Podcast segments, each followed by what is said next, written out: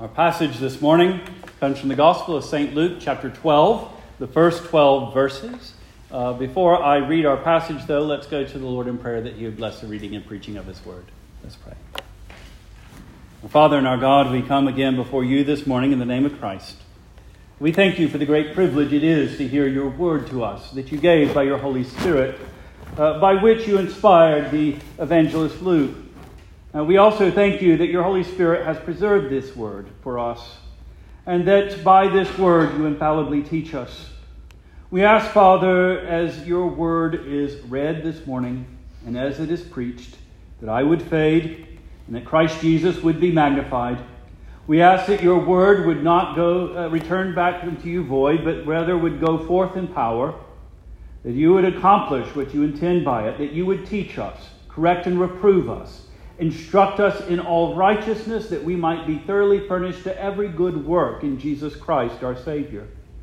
And we ask, Father, that we would indeed give ourselves to hear, that your word might not be snatched from us by the devil, that your word might not be uh, burnt by the sun of, of tribulation and trouble and trial, that it would grow deep within us and that it would not be choked out by the thorns of worldly desires and pleasures, but that we would put you first in all things. We pray this in Jesus' name. Amen. Hear now the reading of God's holy word from the first 12 verses of the Gospel of St. Luke, chapter 12. In the meantime, when there were gathered together an innumerable multitude of people, insomuch that they trod one upon another, he began to say unto his disciples, first of all, Beware ye of the leaven of the Pharisees, which is hypocrisy. For there is nothing covered that shall not be revealed, neither hid that shall not be known. Therefore, whatsoever ye have spoken in darkness shall be heard in the light, and that which ye have spoken in the ear in closet shall be proclaimed upon the housetops. And I say unto you, my friends, be not afraid of them that kill the body, and after that have no more that they can do. But I will forewarn you whom you shall fear. Fear him which after he hath killed hath power to cast into hell. Yea, I say unto you, fear him. Are not five sparrows sold for two farthings? And not one of them is forgotten before God. But even the very hairs of your head are all numbered.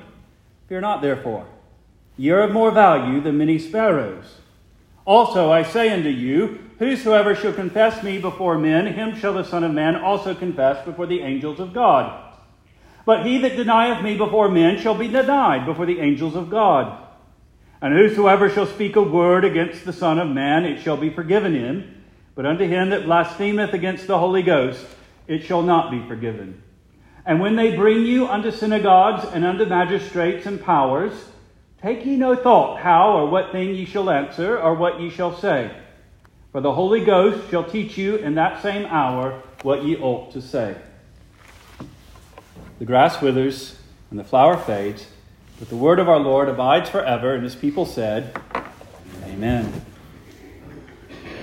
In the context of this passage, as we've seen, uh, maybe not last week, but the previous two weeks, uh, he had gone into the house of the Pharisee and there, as he was uh, being hosted, he uh, rebuked them for their external religion and the lack of, of religious power in their hearts. He also reprimanded the scribes that, that led the people down this path of corruption and external religion, a religion that had no power, that did not look for blessings from God, but for uh, worldly uh, congratulations, that it was hollow and worse than hallow, it was corrupting of the people. And that it also uh, tended to, uh, uh, to corrupt one's own faith. Here he warns his disciples of, how, of that same uh, sin that he rebuked in the scribes and the Pharisees. He warns his own followers, he warns you and me of the leaven of hypocrisy. Leaven because it works secretly in the heart leaven because it is that which, once it gets in there, is very hard to root out. Leaven because it will affect all things. And we need to be on our guard against it. in this passage, though, what connects them all together is the description that we, we see in these instructions and these promises.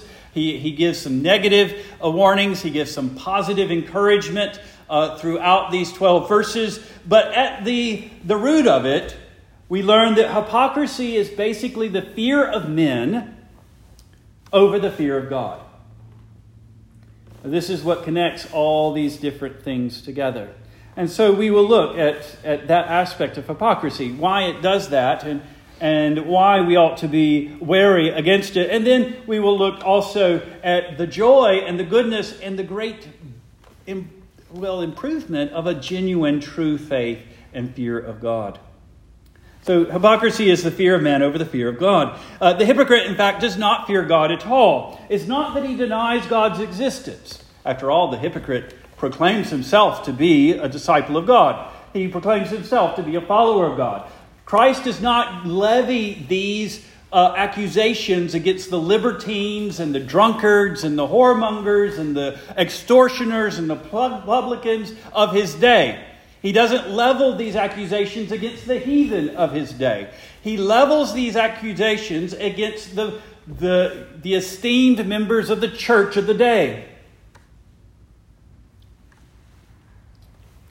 So, yes, hypocrisy does acknowledge God, but it does not, in fact, fear God. One of the things and the tricks of a hypocritical heart, and, and by the way, this is what we do when we sin as well I mean, how many of you sin knowingly that God is looking upon you at that very moment? How many of you uh, confess and rehearse in your mind the infinite uh, wisdom of God, the omniscience of God, and his seriousness about holiness, and then go on and do something sinful? We don't generally do that. Uh, we either forget God for the moment, or we assume that God is, is not going to take notice for one reason or another. And the hypocrite tends to believe that God is too big to take notice. This is why, by the way, in part of the encouragement of his disciples to stand against hypocrisy seems a little bit out of place, but in context it's perfectly understandable. In verses 6 and 7 Are not five sparrows sold for two farthings, and not one of them is forgotten before God? But even the very hairs of your head are all numbered. Fear not, therefore, you are of more value than many sparrows. Hypocrisy destroys that confidence. You know, uh, this is probably a little bit out of date by now, but there was a movement in the early part of the 21st century, the new atheism. It was all the rage on college campuses, it was all the rage and, and on the internet where stupid things are the rage even to this day. And a part of the argument of the new atheism is that um, if there were a God, he certainly wouldn't be mindful of us. After all, we live in a universe where our own technology, our own uh, scientific investigations shows just how small we are in our solar system. And our solar system is one star of innumerable stars in a galaxy. And outside of our galaxy, as far as those telescopes can penetrate, there are other galaxies, and we can't even count the galaxies, much less count the stars in them. And we, we compare that to our own attention. You know, we, we care about things that are human. And we care about things that are not quite human, but are big enough to bother us. Uh, we could go even quite small to, to little bugs that bother us. But there is, you know, you could go smaller still, and eventually we just stop caring. In my library, I have lots of old books, and in those old books live lots of little bugs, and you'll never see them. Ever so often, you catch one going across the page, and he is so tiny that you can't even kill it doing that to it. And things are, these are things we just don't care about. As long as it's not a silverfish crawling eating my books, I'm okay that it's a little ecosystem.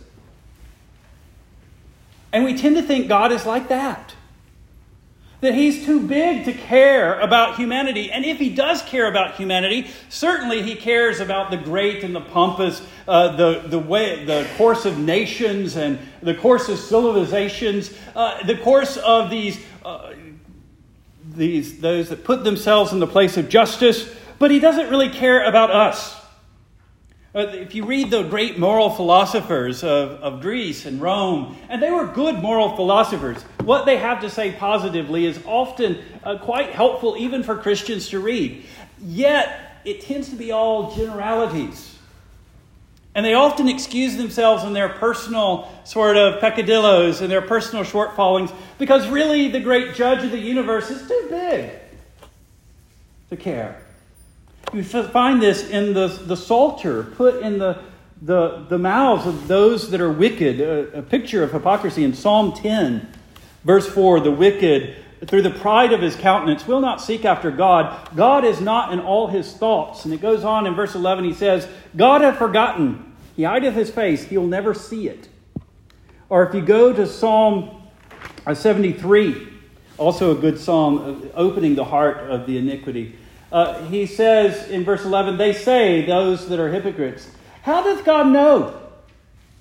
And there is, is there any knowledge in the Most High?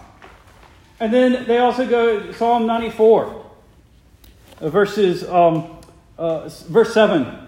Yet they say, The Lord shall not see, neither shall God of Jacob regard it. We tend to think of God's infiniteness as a bigness and sometimes, if we're honest, we kind of think of God being everywhere. It's like a big blob where part of God is over there and part of God is over here, and He just sits over the universe, right? And is whatever that is that is spirit. But understand that's not what we mean when we say God is infinite. God is without limits, both great and small. When we say God is everywhere, we don't mean that God is so big that part of him's over there, part of him's over there, and part of him's wherever you can be. We mean that any, the smallest point, God is completely and totally there. So, in a way, we're saying God is infinitely small. And when we say he has no limits, that means he doesn't have a limit on his capacity to give attention. He's not like your iPhone that after you take so many pictures, you got to start offloading them somewhere because you need to create more room on your hard drive. Or if we learn too much, we start forgetting other things. God is not like that. God has an infinite capacity. Therefore, all those universes, oh, one universe, all those galaxies, all the stars, all the planets, all the particles, all the creatures in this planet, all the, the things that go on, all the hearts of men are equally before him. He can give full attention, total attention to every single thing. There is no distraction with God. That is our great, to remember that is our great uh, uh, cordial against or, or, or venison against hypocrisy. But the hypocrite doesn't think that way. If I can't see it, if it's too little for me to take notice, then by arguing less to greater, God certainly doesn't take notice of me. And if he did, the idea is that God is too bothered to make judgments. Uh, that, that God, I mean, why would God bother to bring my sins into condemnation. If it didn't bother anybody else, or anybody else of importance, or anybody else that I care about, we tend to, to make excuses uh, about that. Uh, we define what doesn't bother other people according to our own whims very often. But nevertheless, it says if, if I'm not bothered by it, God was not going to bother Notice that that's not the way Jesus thinks or wants you to think. He says in verse 4 uh, Fear not those that can kill the body, and after that have no more that they can do. But I will forewarn you whom you shall fear. Fear him which after he hath killed hath power to cast into hell. Yea, I say unto you, fear ye him. And also in verse 8 and 9. Uh, the, the importance of having that confession before the, the eternal heavenly court that confess your confess Christ before men, the temporal vanishing of whatever, you know, whatever it costs you to testify to Jesus Christ. It pales in comparison to the approval of Christ owning you and, and backing you up and confessing you before the court of God's angels. But to the hypocrite, God is too bothered uh, to make judgment. He's too busy in those things. But again, the infinitude of God means that, that he is to be feared. Because of this lack of fear of God, the hypocrite then never looks beyond this life in, with any seriousness. We saw that in uh, the woes he pronounces upon the Pharisees. Uh, verse 42, 43, and 44. Uh, they're minding the little things and not the, the true things of God, 42. But 43, then, when they mind those little things and the external things, then what they seek from God becomes external, like the chief seats at the synagogues and the dinners, and they're not really looking for God's blessing. Well, this is the way they are. And because what's real is what's in this life, then, then the idea is that secrets can be kept well enough. And that as long as I am being very good with my secrets, then I don't have to really fear if, if the iniquity of my heart gets out, the perversions of my heart, or the injustice of my heart uh, is made known. But Jesus starts off this warning in verse 2 and 3. There is nothing covered that shall not be revealed, neither hid that shall not be made known. Whatsoever you have spoken in darkness shall be heard in the light, and that which you have spoken in the ear and closet shall be proclaimed upon the housetops. Jesus uses this, this analogy in several different ways. In chapter 8, he talked about how the gospel itself cannot be hid from the world. There's good things that men try to hide and, and try to suppress that come out but there are bad things that men try to hide and, and keep away from others that will also come out.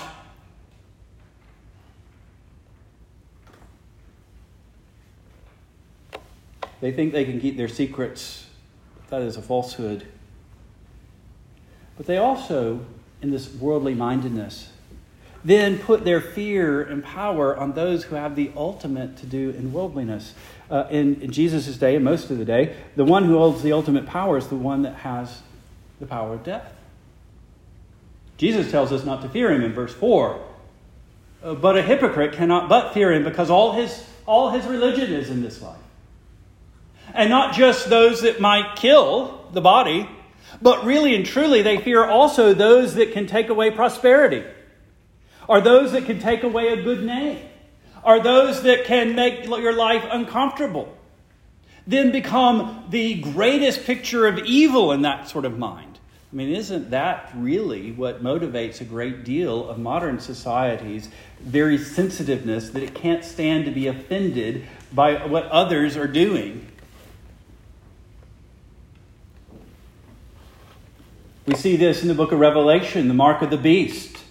Uh, then is, is powerful and influential and, a temptation because they make it whatever it was and whatever it may be, uh, it, it is the key to economic well being. You can't buy or sell unless you have that. And because of that, uh, those that aren't Christ will fall away and they won't persevere.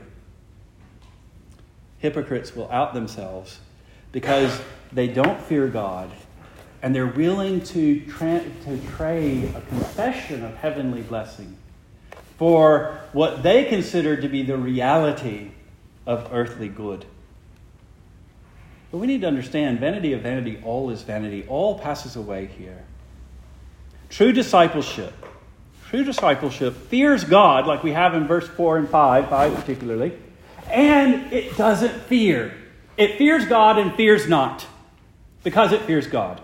I mean, that's it's, it seems almost like an unintelligible transition if you're looking at these verses by themselves and not looking at the greater context. He says, But I will forewarn you whom ye shall fear. Fear him which hath killed, who after he hath killed, hath power to cast into hell. Yea, I say unto you, fear him. And then he goes on in the same breath. Are not five sparrows sold for two farthings, and not one of them is forgotten before God? But even the very hairs of your head are all numbered. Fear not, therefore. You are of more value than many sparrows. Does Jesus say, Fear him, and then fear not, therefore, is a contradiction? I think all of us, trusting in Jesus Christ, understand the solution to that. That understand what Jesus is getting for that we fear and revere and respect the judgment of God. We recognize that it is real and serious and we have to deal with it. But once we have dealt with it, once we are uh, seeking our friendship with God, once that we are reconciled to Him, we don't find Him to be a tyrant. We find Him to be a loving Father that we didn't really have to fear in the first place, not in the way that we fear man. Because they're just as fickle as we are. We know how unreliable another person is because we know how unreliable we are. But when we find God of all grace and mercy loves us, is in so intent for loving sinners that he sent his only Son to die and be raised again that we might have life, then there's no really cause of trepidation before him. He knows who we are. And we can serve him with joy. And all the it's a fear, but it's a fear that loses all of its terror.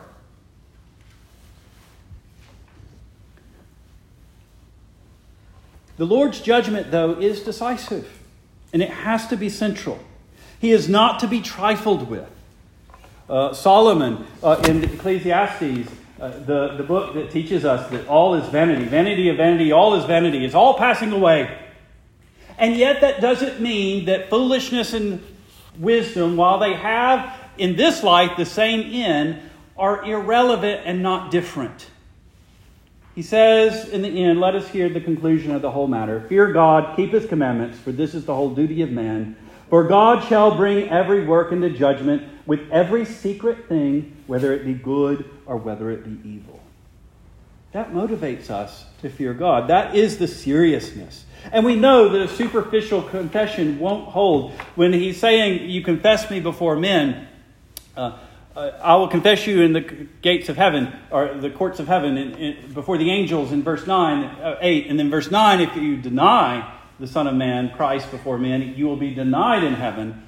And he, and he makes sure in verse 10, now, these words, and, and Matthew and other contexts speak to that sin that won't be forgiven. It speaks to it here, that apostasy, that knowing, intentional apostasy. Uh, but it's given here just to kind of separate a false confession and a true confession. And we see that in the Sermon on the Mount in Matthew chapter 7, uh, verses 21 through 23. Jesus says, Not everyone that saith unto me, Lord, Lord, shall enter into the kingdom of heaven but he that doeth the will of my Father which is in heaven. Many will say to me in that day, Lord, have we not prophesied in thy name, and in thy name have cast out devils, and in thy name have done wondrous works? And then I will profess unto them, I never knew you. Depart from me, ye that work iniquity. You want to know what Jesus is talking about in verse 9? Those that will be denied in the court of heaven? Well, that's the picture that Jesus gives in the Sermon on the Mount. And it ought to cause us to pause and seek to take God seriously, that we might not have this false confession, this superficial confession, but that we might know that we know the Lord Jesus Christ and are known of Him. But this fearful Lord is ever merciful and loving. There's not a sparrow that falls to the ground that the Lord doesn't take notice of. There's not a head on your head that isn't numbered. And He tells you, Fear not. You are more valuable than many sparrows, verses 6 and 7. Even in verse 10, that great uh, trepidation warning against apostasy, notice how he begins with it. He says in, in verse 10, he says, And whosoever shall speak a word against the Son of Man, it shall be forgiven him. Just pause there. Note how deep the grace of Christ is. You know, Paul was right there in the position of authority as as the deacon Stephen was being stoned to death, approving of what they did, thinking he served God by doing so, recognizing the voice of the Holy Spirit in the sermon of Stephen, the evangelist. And Paul is able to say, I found mercy. You know, unbelief itself is not the unforgivable sin, or rather the sin that won't be given. It's the the, in the face of the power of the Holy Spirit, where you reject the grace of God, knowing it to be the grace of God.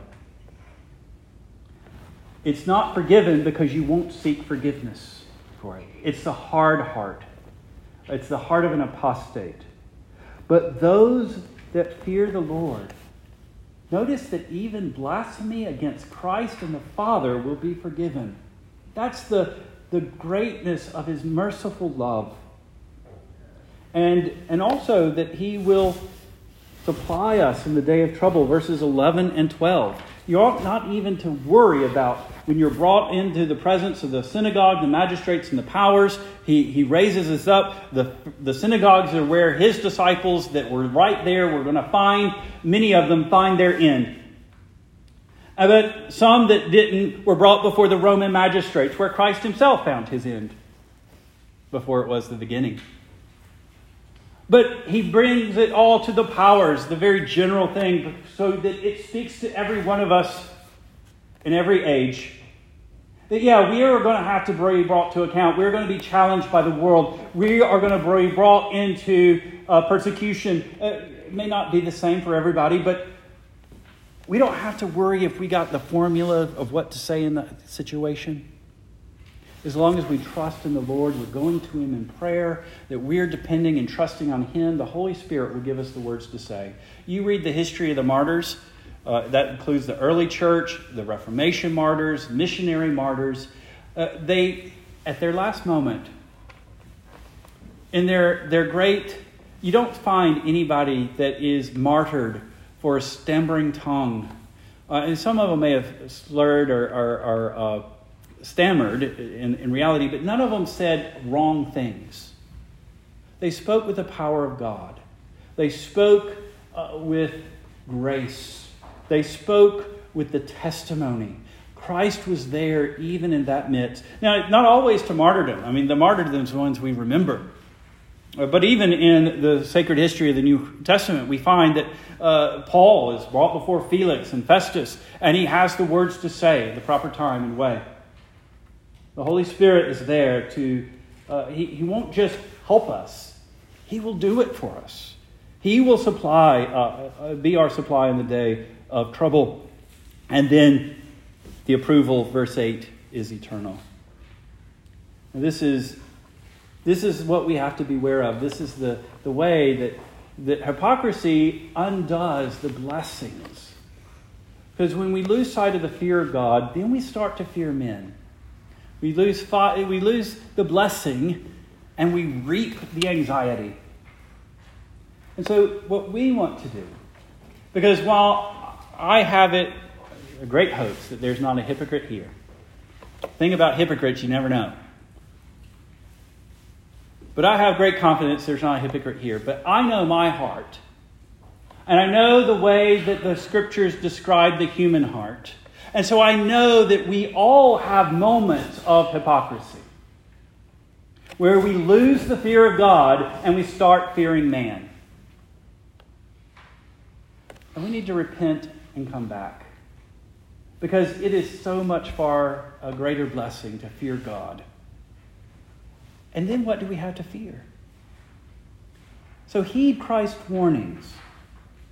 What he says in verse 2 and 3 the truth will out. So why not come to terms with it now? That's not to say that you, you proclaim all your secret sins to everyone. I mean, not everybody needs to know it. But God needs to know that you acknowledge it before Him, that you're telling Him. He knows it anyway. Why not tell it? Why not be honest with Him?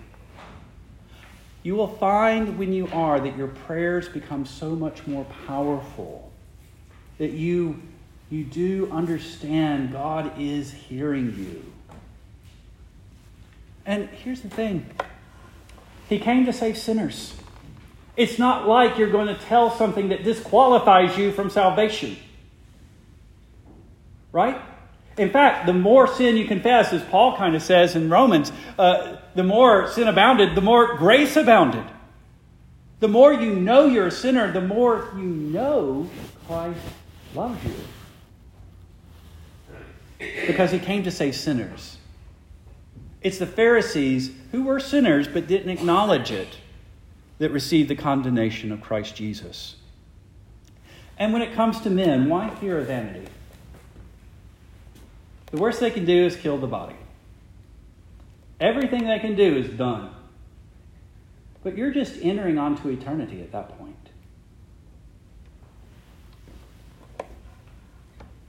if they approve of you, you know, men men, women, the world, it approves of lots of things and then stops approving of them.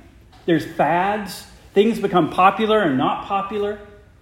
The, the approval of man is as fickle as his fashion. So why not seek the approval of him who is the same yesterday, today, and tomorrow for all eternity? And then let's not just focus on the negative and the fearful. Let's also realize that Christ is not just giving warnings, he's also giving assurances and promises. So let's take Christ's assurances to heart. We remember that he calls sinners. So there's no need to have a pretend piety. And there's no need to fear rejection. And remember what he says in verse 4. Not the, the substantial part, but just the way he addresses us. He says, And I say unto you, my friends, if he is your friend, there is no enemy to fear. If God is for us, who can be against us? What charge can you lay to Christ elect? If, I mean, and what can't be covered by the blood and resurrection of Jesus Christ? We're fixing to, to take of the supper. Part of the supper is that renewal of those covenant promises, where we take the, the signs and seals of the body and blood of Christ, where we are by the Holy Spirit uh, healed and strengthened, but also we testify to the world that this is our life, the sacrifice of Jesus Christ on our behalf. Let's go to it with the confidence that as we partake of it, and as we confess Christ in it, that Christ confesses us before the heavenly courts. Let's pray. Our Father and our God, we come before you this morning in the name of Christ again, and we thank you for your mercy and love to us.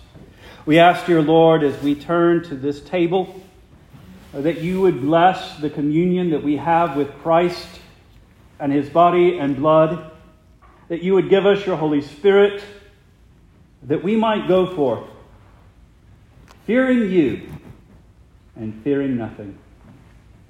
We pray this in Jesus' name. Amen.